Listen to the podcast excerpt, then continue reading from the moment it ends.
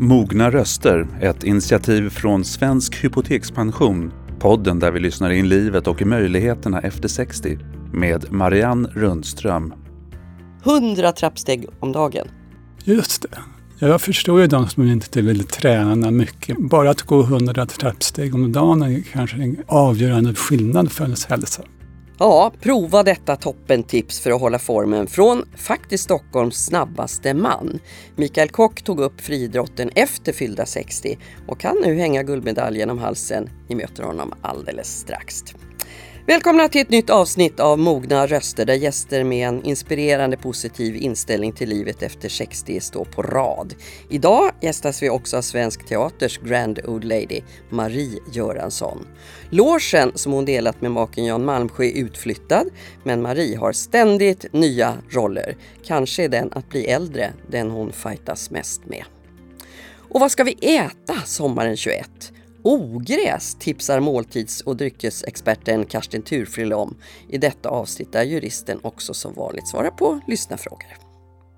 Ja, det är alldeles underbart att ha dig här, Marie Göransson. Varmt, varmt välkommen. Tack så mycket. Du är en sån där, det är så bra, man behöver, behöver egentligen ingen större presentation efter mer än ett halvt sekel på scen och filmduken, många roller som helst, de är oräkneliga, mm. så vet ju faktiskt alla precis vem ja, det är. Ja, kanske inte alla, men många Jo, det tror jag. Och många har dig som faktiskt sin stora förebild Oj, också. Tack. Det är, du håller ju på fortfarande verkligen. Mm. Alltså, det har varit precis en filmpremiär, Dancing Queens. Ja, precis. Och sen väntar vi på att få ta upp Maxim Katt på ett blåtak, mm. mitten på september. Och det vet vi väl inte än, men det lutar väl åt det tror jag. Nu ser det väl ja. lite optimistiskt ut. Och sen gjorde du ju faktiskt också mitt under pandemin Orka som handlar, en digital det, produktion som handlar mm. om en mm. äldre mamma som faktiskt ligger döende och sonen ja, som... Var... Ni kunde ju inte träffas. Nej, hon låg där. Ja, hon hade sina söner där. Den ena var ju så mammig och den andra tog ingen kontakt med henne förrän på slutet. Det var en stark historia hon hade gjort. Hon är extremt duktig denna. Josefin Ja, det är hon verkligen ett fynd skulle mm. jag säga. Men du, en tuff roll tänker jag. Det där var ju mitt i en period när Alltså det räckte ju med död och isolering mm, i verkligheten mm. omkring oss. Att gå in i en sån roll då måste varit... Ja, jo det var, det var på ett sätt var det jobbigare när jag fick manuset i handen än när vi sen sågs i, i en studio på Kungsgatan. Som, de hade hyrt ett kontor så jag var ju ensam där och då, då var det väldigt restriktivt. Och Johan Reborg som jag hade mest med han. Vi fick ju göra texten men sen var ju Johan i ett annat rum och Josefin stod i dörren och regisserade så var det bara en kameraflicka i rummet. Så att eh, det var väldigt isolerat. Och det var bra för att då fick jag en helt annan koncentration mm. när jag skulle göra det här. För det var ju... Ja, det var lite jobbigt tyckte jag nog. Jag tror att Johan också tyckte det. Det, var, det blev så verklighet på något sätt. Mm. Mm. Sen har ju under pandemitiden tror jag alltså mycket existentiella frågor väckts mm. hos oss alla om ja. döden och vem som räknas. Och hur, hur tycker du att du har påverkats? Ja, alltså jag från början när det här kom så var ju jag med där hos Malou på perspektiv och så skulle vi plötsligt så skulle man inte få vara med som 70 plus. Och jag reagerade faktiskt fullständigt imbecilt skulle jag säga för att jag tog åt mig personligen och trodde att det var något fel på mig. Så jag vart ju arg mitt i tvn och blev utskälld av Linda Skugge där som satt på skärm och sa att du är ju inte klok som går dit. Jag förstod ingenting. Jag trodde att, jag fattade inte att det var jag som skulle vara rädd om mig på grund av att 70-plussare är känsligare. Förrän Agnes Wold gick ut i tv då förstod jag när hon sa det är inget fel på er. Ni är jättebra. Det finns 70-plussare som är mycket starkare och kompetenta än vad en 50-åring. Men era inre organ är svagare. Tänk på det, sa hon. Det är det det handlar om. Äntligen förstod jag vad det var. Annars är det ju många som säger att under den här tiden så har de nästan känt sig äldre, blivit äldre. Man har ja. åldrats. Därför just det här 70 plus blev ju så laddat. Att... Ja, Fast det slog jag ifrån mig ganska snabbt. Och sen mm. har jag varit ute och gått långa promenader, träffat kompisar på avstånd, suttit ute mycket. Vi hade barnkalas mitt i vintern i Strandvägsallén på filtar bland bergskorvarna. Där satt alla de här. Och så tände vi lyktor och Janne satt långt bort på en parksoffa med filtar. Det var fantastiskt och sen delade vi ut julklappar. Och folk gick förbi och sa, nej men, nej men det här är ju underbart, sa de där tanterna. Här kan man ju göra, ja. Så vi, får inte, vi får inte träffa dem annars. Nej. Och det gick bra det också. Va? Och du kan ju tänka dig vad den här sexåriga Kasper sa. Det här var faktiskt det roligaste jag varit med om. Det är klart det är. Vi kanske har hittat lite nya former för Ja, umgänge jag också. tror det. Men, men är det, vad, vad är svårast egentligen tror du? Alltså det här med att, att bli äldre är ju ingen lek egentligen. Ingenting för amatörer är någon som har sagt. Nej, det är det men inte. är det svårare att åldras som skådespelerska eller som människa? Ja, det är ju en väldigt knepig fråga att svara på. Alltså nu så har ju jag då den förmånen att, vad jag vet är, är jag ju frisk. Men jag är ju inte lika fysiskt stark som förut. Jag har ont i mina hälsenor som jag har knäckt av dåliga skor på scen. Och jag har lite krämpor här och där. Men fortfarande så får jag ju arbete, jag jobbar, jag ska göra ett projekt nu som vi håller på med med Marie-Louise Ekman där Christer Henriksson och jag, han är ju inte heller purung. Och Per Svensson är lite yngre. Vi tre ska då ha premiär efter jul på Dramaten om det går som det ska. Och det håller vi på med nu. Så att jag känner inte att jag har eh, åldrats. Mm. Din man Joel hade ju en, en dundersuccé med den här Vår tid är nu, Le Cachefol. Ja. Och jag minns det så himla väl för jag såg den i Malmö, jag var höggravid och jag höll på att tuppa av i bänken där. Så jag minns den där Ja, föreställningen ja. så alldeles, alldeles extra. Men just det där Vår bästa tid är nu, när var din bästa tid?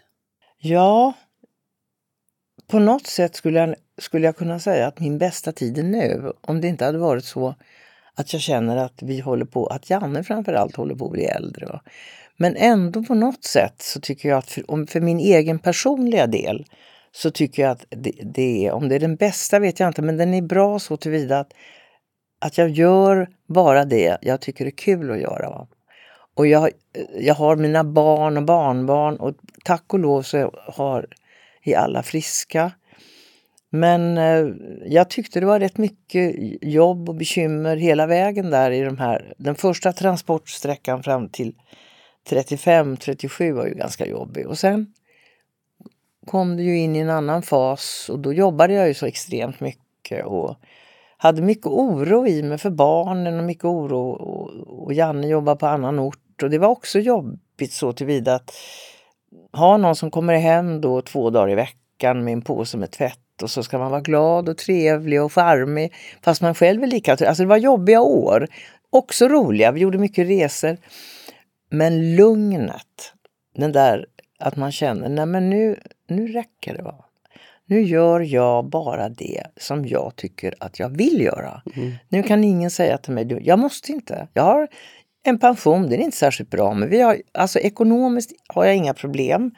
Jag, jag kan göra, jag säger så här, min bästa tid är nu, tycker Mm, jag. Det är ju underbart att Ja. höra. Och du fortsätter att spela, du pratar Ja. Mm. precis om en ny premiär efter, efter jul. Då. Är det där nyckeln tror du till att hålla det här, alltså ändå stången på något sätt, det åldrande som ändå ingen kommer ifrån det. Ja, det- kan det nog vara. Jag tycker att man kanske i Sverige tar tillvara för dåligt på äldre människor med all den enorma kunskap. Jag tänker på skolor, sjukvård, allt. Man behöver inte stå och operera som läkare när man är 78 år. Men man måste ju kunna finnas behjälplig, va? Och även i skolorna, dagis, överallt. Det finns ju massor med kapacitet alltså, som man inte använder. Och jag hör ju folk som... Där är ju skådespelaryrket bra, för vi åker ju inte ut på grund av det. Därför att nu finns det ju nästan inga äldre. Va? Så att nu är man ju så attraktiv så att är, man är som den värsta. Kan du välja och vraka? Ja, ja visst. Det är första gången i mitt liv jag kan det. Därför att, och det är ju inget att skryta med. Det är bara att konstatera att det finns inte så många. De flesta är borta eller vill inte längre. Ja, men man ska ju leverera också. Det. Ja, man ska leverera, men det är också så fantastiskt att ha den möjligheten. Jag tror att det är en liten nyckel till att, eh, att inte tänka på det här hela tiden. Du ger ju eh, ett intryck nu av att, att du fortfarande, alltså att det finns så mycket positivt i det här. Trots att du, du kan välja själv och du har fortfarande roller och så. Eh, tillåter du dig själv att göra saker som du inte skulle ha gjort för 20 år sedan? Du har alltid varit väldigt frispråkig och så, men, men tillåter du dig själv? Tycker du så här med ålderns rätt så kan man göra si eller så? Ja, det tycker jag nog att jag gör. Fast jag försöker göra det. Eh, jag försöker verkligen anstränga mig att vara vänlig mot människor. Att inte snäsa av, att inte vara för kritisk. Utan jag har märkt att det går nästan att komma fram till samma sak genom att resonera och vara vänlig och lite trevlig. Alltså det skadar inte att vara det. Det är inte svårt heller. Så jag försöker nog att vara lika kritisk men inte på samma burdusa sätt kanske. Det har jag lärt du, när vi pratar om den här låsen så tänker jag, när vi satt här innan, så pratade du om att rensa ur och städa. Mm. Du. Lite döstäda ska man göra själv Ja. och då ska man vara överens om det. Och det var en inte riktigt där hemma. Nej, nej, nej, men du vet, vi har, eh, alltså nu har ju vi i vår, där vi bor nu, där har vi ju bott så länge med många barn som har flyttat ut. Och eh, då har ju min kära make fått möjlighet att pytsa in lite extra påsar och lådor och annat. Han är ju en samlare och jag är precis tvärtom. Så att där mötas icke våra vägar. Men eh, i och med utrymmet så har det gått bra, fast jag tycker kanske att att, man, eh, att det har blivit lite mycket. Han är väldigt dålig på att rensa och jag är väldigt bra på att rensa. Men eh, vi tar upp det då och då till diskussion och det slutar alltid med att eh, ja, jag blir... Vem vinner? Ingen vinner ju, va? för jag, vi kommer ju aldrig fram till någonting. Utan det är ju alltid jag som säger, ja, ja, det blir väl aldrig någonting av det här, någonting sånt där. Någon sån där liten släpreplik. Och sen när jag har gått därifrån så tänker jag, men det är ju egentligen en bagatell. Mm. Jag har ju också utrymme, det spelar ingen roll. Men när jag inte fick in dammsugaren på landet utan han hade barrikaderat ett helt litet städskåp. Då rensade vi det förra helgen, min dotter och jag. Och det har gått 35 år. Så dammsugaren har stått bredvid. Då kände jag, nu är gränsen nådd. Va? Så det, det, ja, Ja, det förutsatte att han inte var där. han var inte där. Nej. Nej. De här barnbarnen, vilken har, roll har de för att hålla sig i form? Och... Alltså hur menar du hur de, hur, hur de är Ja, själva? men din, liksom? nej, din relation med dem. Ja, Och- de relationer med, men alltså den är ju, den tycker jag är, den är otroligt, jag har jobbat jättemycket på det för jag tycker att jag har förstått att man måste jobba på den. Jag var inte lika bra med mina egna barn. Då var jag mitt uppe, jag var 20 år när min dotter föddes och 29 med sonen. Eh, Och jag var alltså 38 år när Lollo tog studenten i samma kull som Jonas Gardell. De var Mm. kompisar. Och när Jonas sa det så sa han, det finns ju ingen möjlighet, sa han. Jo men så jag räknar på fingrarna då får du se. Det är en väldigt stor skillnad att vara så ung, att vara tonårsmamma när man är 33-34 år.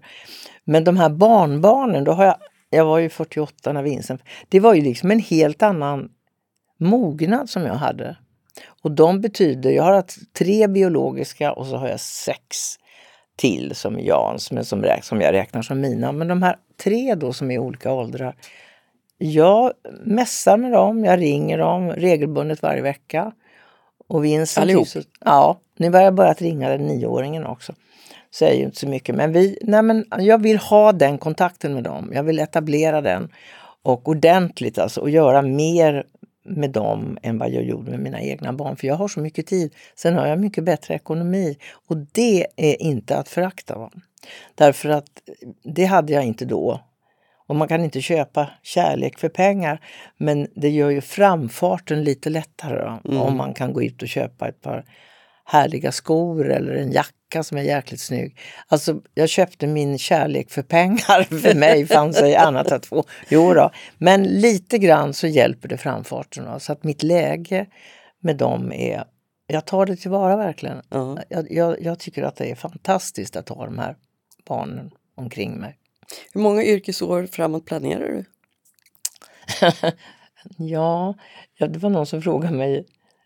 Det var faktiskt Jannes dotter Anna som sa, ja du kommer väl hålla på till du är 102? Nej du, sa jag, men om jag får vara frisk så har jag planerat, planerar jag att jag kanske säger fyra år till. Mm. Förhoppningsvis. Sen så hoppas jag att det planar ut så att jag får friska år och kan resa med de här ungarna lite grann. Det kan jag ju göra ändå nu för att jag jobbar ju inte jämt. Men jag tänker att jag börjar känna faktiskt ärligt talat att mm, det börjar att plana ut nu i hjärnan på mig. Jag känner det, jag behöver inte hålla på ända tills sista stund utan några år Men vad kan ge dig en riktig nytändning som skådespelare? Egentligen ingenting. Jo, nu, det här projektet är roligt. Jag har aldrig varit med i ett projekt som jag har varit med från början. Utan jag har alltid kommit till en kollationering och där har scenerier, dekor, kläder, allt har varit klart. Regissören har alltid sin hand och scenografen och så sitter man där och så har man sin roll. Nu är det inte så. Nu håller vi på och jobbar med Marie-Louise Ekman hemma i hennes trädgård. Och vi har jobbat sen i, vi har suttit ute för hon, hos henne får man inte komma in på grund av coronan i iskallt med stora filtar. Och nu är det ju sommar och syrener. Och vi kommer att jobba så här nu till första juli. Och sen gör ju vi annat under tiden. Och sen börjar vi repetera första november. Men vi kommer att ses lite i september, oktober och ta upp det här. Så vi sitter nu och Ja, alltså det är så fruktansvärt roligt. Va? För Nej, vi, gud vad härligt, för då har du det roligaste framför dig. Ja, men jag har ju det och jag, vi vet ju inte riktigt. Jo, vi vet vad det kommer. Vi har ju en bas, men hur det kommer att ta sig ut, alltså det är jättekul. Spännande. Ja. Miljoner tack för att du kom hit och berättade. Tack så mycket. Snälla. Tack själv. Ja, Marie Göransson, 80 plus, bara ångar på så finns det också de som rätt högt upp i åldern ger sig in på helt nya områden. Och nu säger jag välkommen till Mikael Kock. Tack så mycket. Som faktiskt inte förrän efter fyllda 60 satte igång en friidrottskarriär som går alldeles lysande måste man ju säga. Hyfsat bra går den. ja. Vi ska komma till det sen, men du är faktiskt snabbaste sprinten 60 plus i alla fall i Stockholm va? I alla fall i Stockholms län, ja. ja. Det stämmer. Det är inte illa för en nystartad karriär. Nej, Nej. jag blev överraskad själv kan jag säga. Väldigt häftigt, vi ska prata mer om det. Men många kanske känner igen dig framförallt som teatermänniska. Eh, du har chefat och regisserat i Örebro, Göteborg, Riksteatern, Gävle och nu kör du ett nytt race inom teatern faktiskt med Teater Gyllene Draken som vill skapa möjligheter för barn och ungdomar att se levande teater. Men vi kan väl börja med det här med, med friidrotten. Alltså för om teatern är ditt ena ben så är fotbollen och fysisk aktivitet det andra benet då. Mm, det stämmer. Men det här med Stockholms snabbaste sprinter på 200 meter. Alltså hur kom den idén till? Den kom på 80-talet. Jag var regiassistent till Susanne Osten på Unga Klara och då berättade rekvisitören att hennes pappa var världsmästare på 100 meter för 90-åringar. 90-åringar? Ja, för 90-åringar. Så då tänkte jag, ja men jag är ganska snabb för min ålder tyckte jag redan då och det ska jag också göra. Någon gång ska jag springa 100 meter när jag blir gammal och börja tävla. Du har i princip gått och väntat på att bli 90 eller? Ja, nu börjar jag sikta in mig på det. Nej, men det var ju också, nu när jag tänker på det, så var det så att han åkte runt på så VM i Tokyo, VM i Mexico City. Det där så här barndomsdrömmen som idrottskarriär, att få åka runt i världen på olika världsmästerskap. Och så det finns ju VM för veteraner. Och det som är så bra, det är inga kvaltider. Alla får vara med. Man kanske åker ut i första försöket, men man får vara med.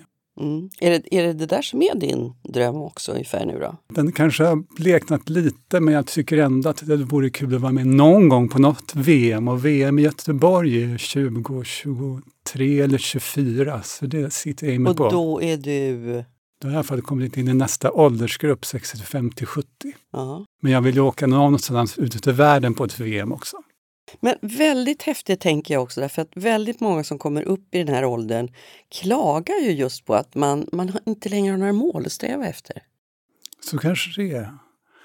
Jag tänker ju ofta på hur går det för mig när jag inte jobbar längre? Vad kommer att vara värdefullt för mig, meningsskapande för mig? Och då har ju fotbollen varit så här, ja men oj, jag är 63 och kan fortfarande spela fotboll. Det är ju många som inte kan. Men jag förstår att det är en tickande klocka. Mm. Om jag sköter mig kan jag hålla på med friidrott, men då är det nog egentligen mer ideella arbeten. Jag tänker att jag vill payback till men, samhället. Fast, fast det, det, kommer vi till, men jag ja. tänker på den här, om vi stannar lite till vid friidrotten. Mm. Där det då som sagt var är snabbast mm. på 200 meter i Stockholms län. Men hur, hur bra kan du bli när man startar så här sent? Det vet jag inte. De säger, de kompisarna som jag fått där, de säger att ja, men du har ju utvecklats jättemycket, har de ju sett efter ett år. Och jag har ju inte egentligen tränat bra, jag har bara spelat boll. Så att de här eh, explosiva, starka musklerna, de som förtvinar när man åldras, så de håller jag på att bygga upp. Så jag inbillar mig att jag ska kunna bli snabbare och snabbare ett Men det går bra att bygga tag upp dem igen? Ja, det går. Bara det är ju en härlig nyhet faktiskt. Ja, så jag känner, så jag börjar med friheten känner jag mig starkare som människa bara jag går på en gata. Så det är häftigt. Men jag, kan, jag kan nästan höra också hur många suckar uppgivet hemma som sitter och lyssnar på det här nu. Jag med. Så, ja. men, men varför är det viktigt för dig att sätta upp sådana här mål i? Ja, men jag, jag tycker ju inte att det är roligt att träna, men jag mår dåligt om man inte tränar. Så jag ger mig själv några morötter tror jag. Och fotbollen gör jag bara på förlust, men jag måste träna mer och mer för att klara av det. Så det är nog en ren överlevnadsstrategi att kunna vara stark och få göra det jag tycker om i livet så mm. länge jag kan, där kroppen är med mig. Hur tänker du kring möjligheten att hålla det här åldrandet som ingen kommer undan. Det pågår ju hela livet. När det kommer över mig så trycker jag bort det och så gör jag det som jag mår bra av och försöker komma över den här tröskeln som är att börja träna. Och ibland tänker jag men det räcker att jag joggar en kilometer, bara jag gör något. Men det är en tröskel. Men får du den kommentaren någon gång, att du håller på så här mycket och intensivt just för att det är en åldersnoja, att du är rädd för att jag har inte hört det så mycket, men jag tänker nog själv att det är en åldersnoja. Men jag går ändå på lust. Nej, jag har inte fått höra, men jag förstår att många nog tycker att jag är väldigt hurtig. Jag går ju ner och badar varje morgon. Jag bor ju nära vatten varje morgon. Det är också så här hurtigt. Året om? Ja, när det inte är is så gör jag det. Mm. Och så spelar du fotboll varje lördag morgon. Ja. Och det där är ju inte så himla sällan man läser larmrapporter om att alltså män i din ålder som spelar fotboll, det är livsfara. Ja, om inte livsfara så i alla fall risk för benbrott. Är det bara en fördom? Min naprapat tycker att det är jättebra om man ska göra det som är roligt i livet. Ja, men jag får sköta mig noggrant. Men jag tänker varje gång jag spelar att det här kanske är sista gången. Vad jobbigt att fightas med den tanken. Ja, men jag tänker att wow, jag får fortfarande en gång till, en gång till, en gång till. Tänker jag, så jag ser det inte som så här negativt, utan bara så här, wow, jag får spela en gång till. Mm. Och du har fattat det här rätt, så är det också ett mixat lag också över generationsgränser. Du har egna barn, ja. så är du med i laget. Och det är inget lag, det är liksom en sammansättning. Många människor på en sändlista, de som kan komma kommer. Så allt mellan 20 och jag tror jag är äldst, 63. Är det jobbigt att du är äldst? Nej, för jag tycker jag håller hyfsat kvalitet. Mm. Jag anpassar mig efter mina förmågor. Men jag är inte bäst, det måste jag säga. Men är fotbollen en sån där bra eh, gemenskapsskapande, kan det heta så? Man skapar gemenskap mellan generationer just. Mellan människor överhuvudtaget. Vi kom, nu när jag spelade tisdagskväll också, då kommer det några som jag aldrig har sett. De kommer från hela världen. Plötsligt är det vi sex mot de andra sex och så får vi en härlig känsla när vi gör något bra tillsammans. Det är häftigt. Men du, det är många efter 60 som vi har kontakt med som säger att eh, de, man saknar sammanhang när man till exempel slutar jobba eller ja, på olika sätt hamnar, dörrar stängs och andra kan i och för sig öppnas. Men och det där har väl inte minst det senaste året, pandemiåret, visat vårt grundläggande behov utav sammanhang och att höra till någonstans. Hur tänker du kring det? Nej, men jag tror att det är ett urmänskligt behov. När vi levde på savannen måste vi hålla ihop, annars dör vi. Ensam med döden. Jag tror att det där sitter djupt i våra gener. Samtidigt är det ju jätteskönt att ha sitt eget lilla krypin. Så det är nästan som det är en liten konflikt att hantera, det bekväma och få sköta sig själv. Eller vara i det här sammanhanget där man känner delaktighet. Men det har förändrats för mig. Jag tycker mer om att göra saker i ett sammanhang, i det ideellt arbetet eller idrott, än att bara gå på en fest. Det, det lockar mig inte alls lika mycket. Mm. Och teatern är ju ett, ett sammanhang där vi är så många som är så olika, som måste förhandla oss fram till gemensamma lösningar. Så att jag har sökt mig till det också för att det är en starkt bindande kraft. Ja, alltså både du och Marie Göransson som vi nyss träffade är ju teatermänniskor. Och för er måste ju det här gångna året, det inställda året, ha varit rena mardrömmen just att det där har, man har saknat det där mötet med själva meningen med alltihop, att möta publiken. Jag har haft tur för jag har gjort en barnpjäs och den spelar för mellanstadiet. Så den har ändå kunnat spela ganska mycket. Så några gånger har jag varit med och så ser man mötet mellan skådespelare och barnen och då är det tillbaka, ja men det är det här vi håller på med. Men för andra har det varit jättetufft. Mm. För nu har du, det här är den nya teaterverkligheten för dig som du beskriver nu, med den här teatern eh, som heter Gyllene draken. Mm. Som du, alltså du slutade din fasta anställning och så drog du igång det här som ett halv, ska vi säga halvideellt projekt eller? Nej, mitt förordnande som chef gick ut. Redan under den tiden tänkte jag att efter det ska jag bara göra det jag tycker är roligt, det är meningsfullt så långt det går. Så jag växlar mellan att regissera på teatrar och så gör jag projekt här på Teater Gyllene draken. Men jag är väldigt mån att de som är med där har hyfsade löner. Och man ska inte konkurrera ut andra bara för att nu kanske jag kan gå i pension snart och jobba gratis. Det vill jag inte heller. Utan ett forum där jag får göra mina lustprojekt och också projekt som kanske inte passar in någon annanstans. Som mm. ett speciellt tema eller geografiska sammanhang. Är det skillnad tror du att ta det där steget? När man har kommit eh, en bit upp i åldrarna? Jag tror än om stor... du hade gjort det för 10-15 år sedan? Det är en stor skillnad. För nu när jag kollade vad ska jag få i pension så här, här om året. Det är första gången jag har tänkt på det. Och det inser jag att ja, jag kommer att klara mig. Jag kommer inte hamna på gatan som har funnits som något omedvetet skräck. Och som jag kommer att klara mig även, om någon kulturarbetare inte får bra pension. Det var en frihetskänsla. Mm. Så att, ja, jag känner att jag, nu kan jag välja. Och om ingen vill ha mig eller jag inte har lust till så klarar jag mig. Ja, fast det låter ju tråkigt om ingen vill ha mig.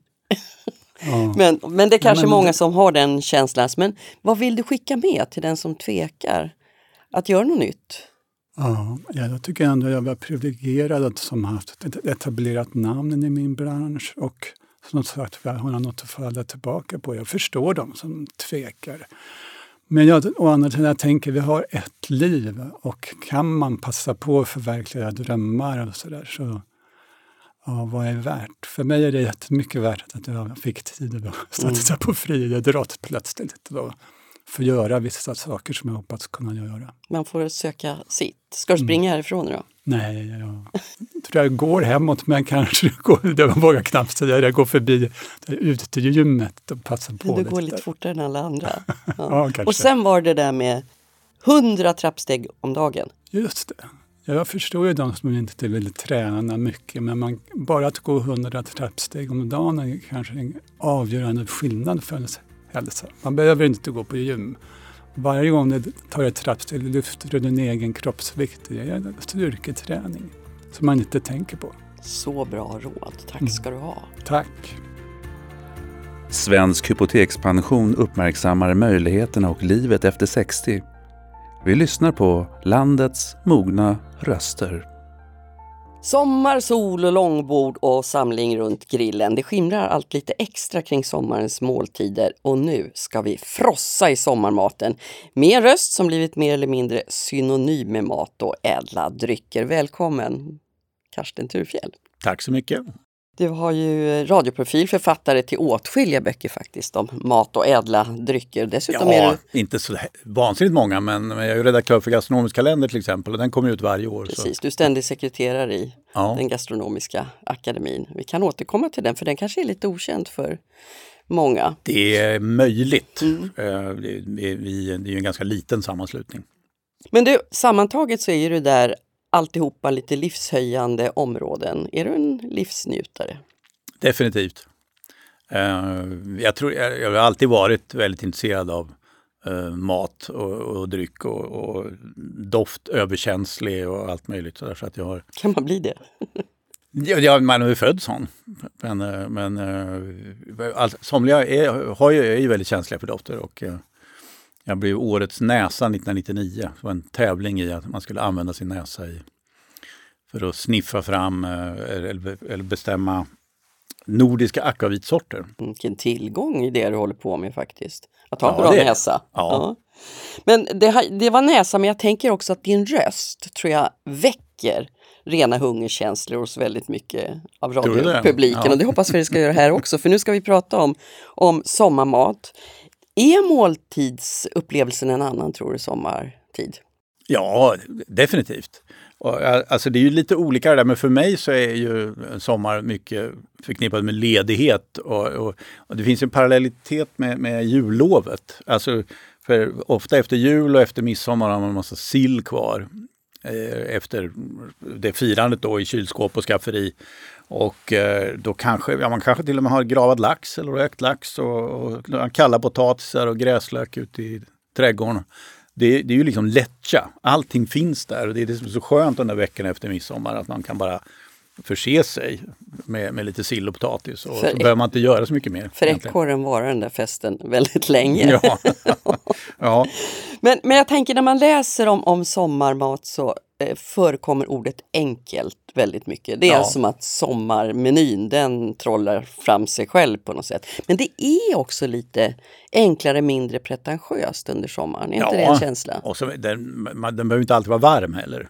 Alltså, och, och, och man är inte lika hungrig kanske, i alla fall inte mitt på dagen om det nu är någorlunda varmt. Alltså man äter sallader och sen kommer ju det, det gröna och allting som man kan dels handla själv men också kanske odla lite på egen hand och sen kommer potatisen och ja, och sådana saker gör ju att det, det, ju, det, ju, det smakar ju bättre. Det är ju en underbar tid faktiskt. Från det egna trädgårdslandet, du vet, nässelsnåret, alltihop. Det, det bara kryllar av ja, delikatesser kan, överallt. Och kan man fiska till exempel eller, eller någonting sånt så har man ju andra, även det som, som man kan fixa själv. Mm. Vilka trender ska vi hålla reda på i år då? Ja, alltså jag, jag tycker det finns ju en del eh, som jag själv är engagerad i. Det är ramslök till exempel. Eh, det har ju blivit väldigt omtalat och jag kommer ihåg första gången jag hörde ordet jag var i Schweiz med, med kocklandslaget och, och då var det så här, Kennedy Sie sa en, en, en schweizisk kock där och, och jag hade aldrig sett Berlauch, björnlök, vad är det för någonting? Såg ut som liljekonvaljblad. Men då, sa, då var det Peter Skogström som sa, ja det är ramslök, sa han, för han kom ju från Skåne. Då, då visste han vad det var.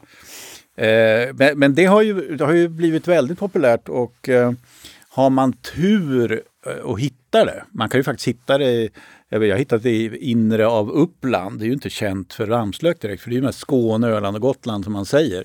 Men det finns fickor av det överallt och, och, och lyckas man hitta en, en, en plats som man kan plocka mycket då kan man ju göra väldigt mycket roliga saker. Mm, till exempel? ja, alltså eh, man kan göra eh, Man kan djupfrysa det bara så man har det i frysen och ta fram blad. Man kan torka det och sen gör man då kanske ramslökssalt. Eh, alltså man blandar torkad eh, torkad ramslök med grovt salt eller så mixar man, om man har mycket ramslök, så mixar man bladen så det blir en grön gröt och sen häller man på eh, grovt havssalt och eh, mixar runt det och så suger det åt sig så det blir alldeles grönt salt. Och det, och det doftar fantastiskt och smakar. Det är lite åt eh, mild vitlök, eller vad ska ja. man? En, alltså en vitlökssmak men med lite grön fräschör. Alltså det finns det där lite örtiga också i det. Vilket är, väl det som har gjort det så populärt. Men det, det är väldigt trendigt alltså. 12 blad på ICA kostar en förmögenhet. Ja, det, det, är så, det, är så, det kan man ju inte köpa. Alltså, eh, om man, bara om man är nyfiken på att smaka det, men, men man kan ju inte göra någonting med det för det tar ju slut direkt. Utan det är ju då om man har turen att faktiskt uh, hitta det någonstans i, i en skogsglänta. Mm. Och till exempel en, en, en inäga eller så, någon, någon, gammal åker som finns och så där solen ligger på och det är lite fuktigt, där kan det finnas. Kan säga, jag har försökt plantera in det. Ja. Omöjligt. Det tar tid. Eller kanske är så. Det ja. kommer upp samma två blad varje år. Men det kanske kommer så småningom. Ja, alltså, men, men det, ett, det, kräver ett absurt tålamod. Men, men sen kan man ju, man gör pesto och jag gör också en grej att jag mixar blad med eh, neutral olja. Alltså man tar en rapsolja som är varmpressad, då har den ingen smak nästan. Och så gör man en, en grön gröt som man sen kan blanda med eh, majonnäs eller man gör kalla såser. Och det är otroligt gott till rökt lax, till skinka, eh, alltså sådana här kallmat på sommaren. En sån ramslöksmajonnäs har jag slagit omgivningen med häpnad faktiskt. Alla, alla blir eh, sådär, de tycker det är sensationellt gott. Mm. Bra tips! Och sen kan man, när, nu blommar ramslöken nu när vi spelar in det här och eh, då kan man äta blommorna de är både vackra och smakar också ungefär, hela plantan smakar ju gott. Och sen eh, kommer knopparna kvar då och då gör man kapris utav det och lägger i saltlag. Och det har krogarna satsat väldigt mycket på också. Mm. Ramslökskapris. Så det är en grej. Och, då kan, och är man inne på, på gröda så är ju ogräs också väldigt trendigt. Alltså inte minst kirskål. Eller kärs. Det har ju alla. Tål inte se kirskål. nej, men alla har ju sin, i, i, sin gräsmatta nästan, och speciellt på landet. Och där, där kan man ju också man kan grilla det om man har kanske en häll eller någonting sånt där. Det blir jättegott eh, när man mm. äter kött eller så. Försvinner det inte bara då? Ja, man ska ju ha ganska mycket och stora eh, blad. Alltså att den, den har vuxit till sig lite. Men det, det är väldigt gott och, och, och eh, man kan väldigt gott också att steka det i smör i stekpannan. Och, och då kan man ju ha till både förrätt, varmrätt och dessert och man har lite socker på.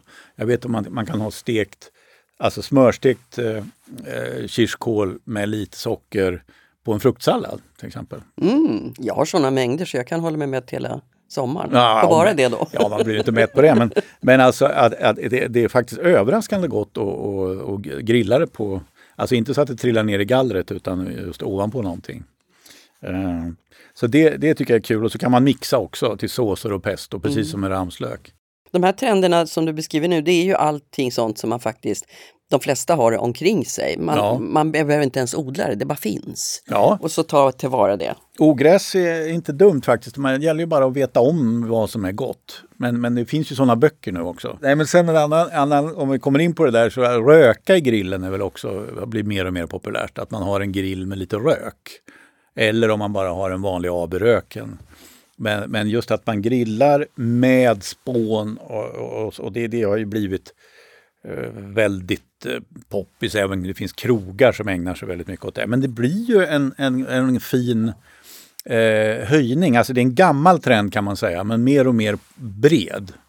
Så att, så att eh, all, alla försöker sig på det. Och man, man röker grönsaker är inte dumt heller. Alltså lite en lök eller paprika. Fast det där är väl just, jag tänker på lax till exempel, var inne på lax här. Mm. Att, alltså, när min mamma serverade lax på sommaren då var den ju ofta inkokt och så låg den i där gelé Ja, ja inkokt lax. Inkokt lax med gelé omkring.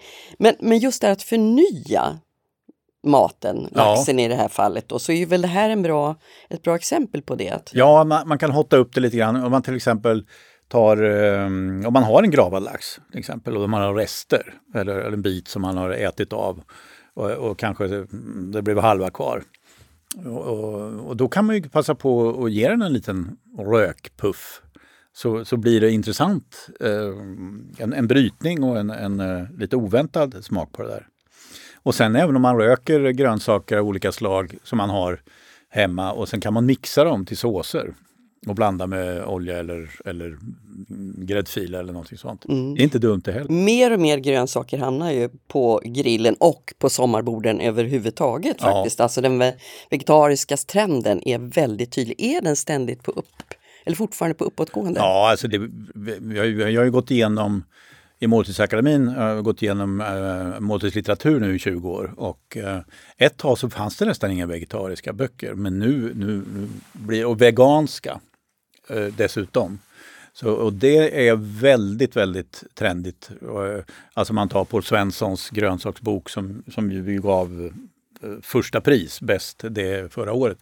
Det är ju sådana här kompletta böcker där man kan, man, man kan läsa om alla grönsaker och få väldigt mycket information. Då var han med här i podden och inspirerade ja. många tror jag. Men ändå så är det så, man, alltså man träffas ju över generationsgränser väldigt mycket. Mm.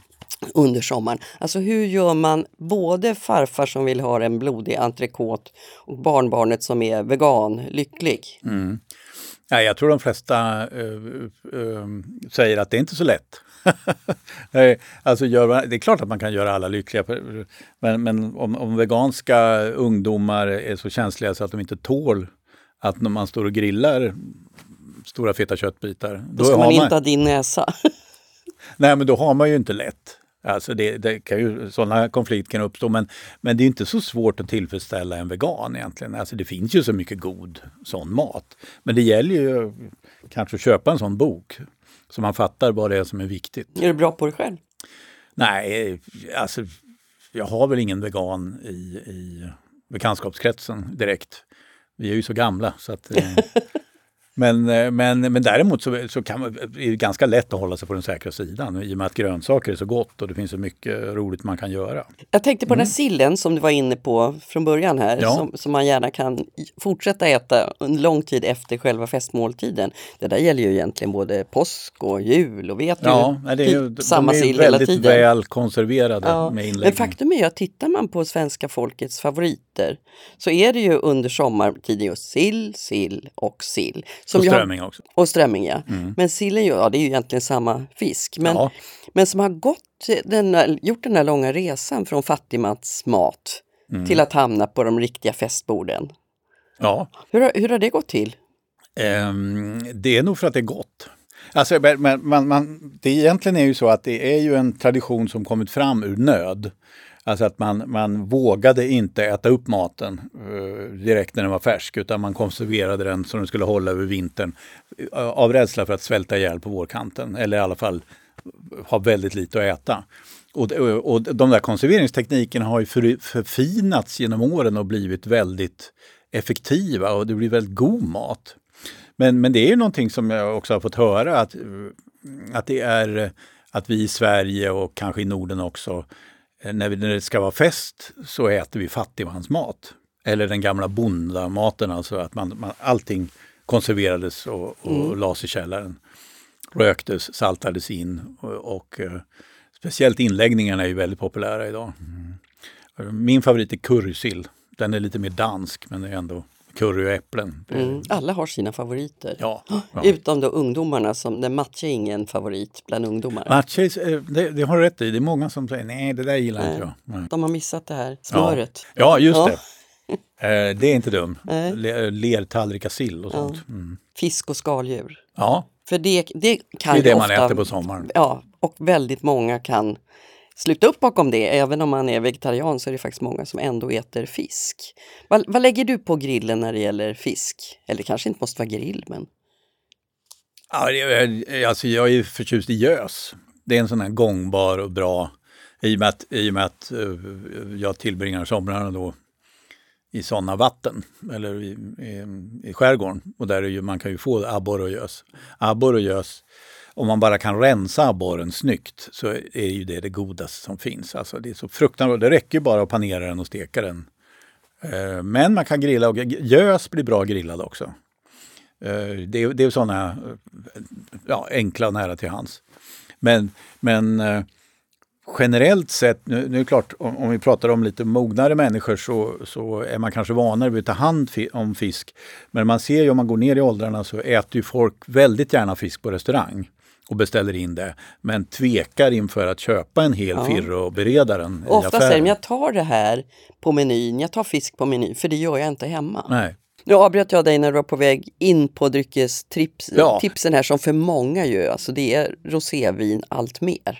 Och vad jag vill slå ett slag för det är rosévin till grillat kött. Alltså att många säger ja, ja, det kan man äta till fisk och till kött, kyckling eller, eller någonting sådant. Men egentligen, om man, om man bara känner efter så är ett, ett, ett ganska kraftigt rosévin är, är ju otroligt gott till en, en stor biff. En grillad biff. Alltså, kan vara lite sotig och, och, och så. Men, men eh, de kraftigare rosévinerna eh, de gifter sig jätteväl med, med stora köttbitar. Och även, även om man grillar, som, som sagt, man grillar grönsakerna också och de smakerna som kommer utav det rökiga.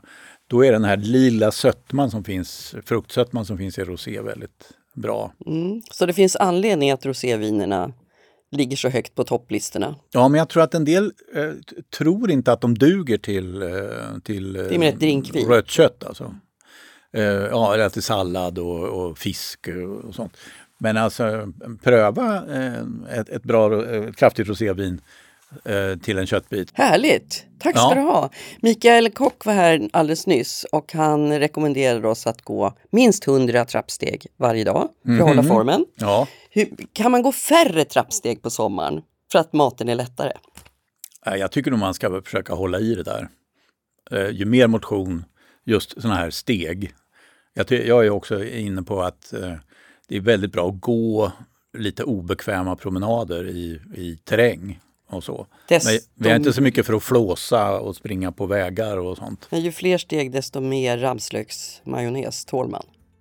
Ja, jo, det, det, jag vet inte om man sitter och räknar direkt men, eh, men det har väl med mängden att göra i alla fall. Att, att, eh, jag tror inte man ska medvetet gå ner på stegmängden.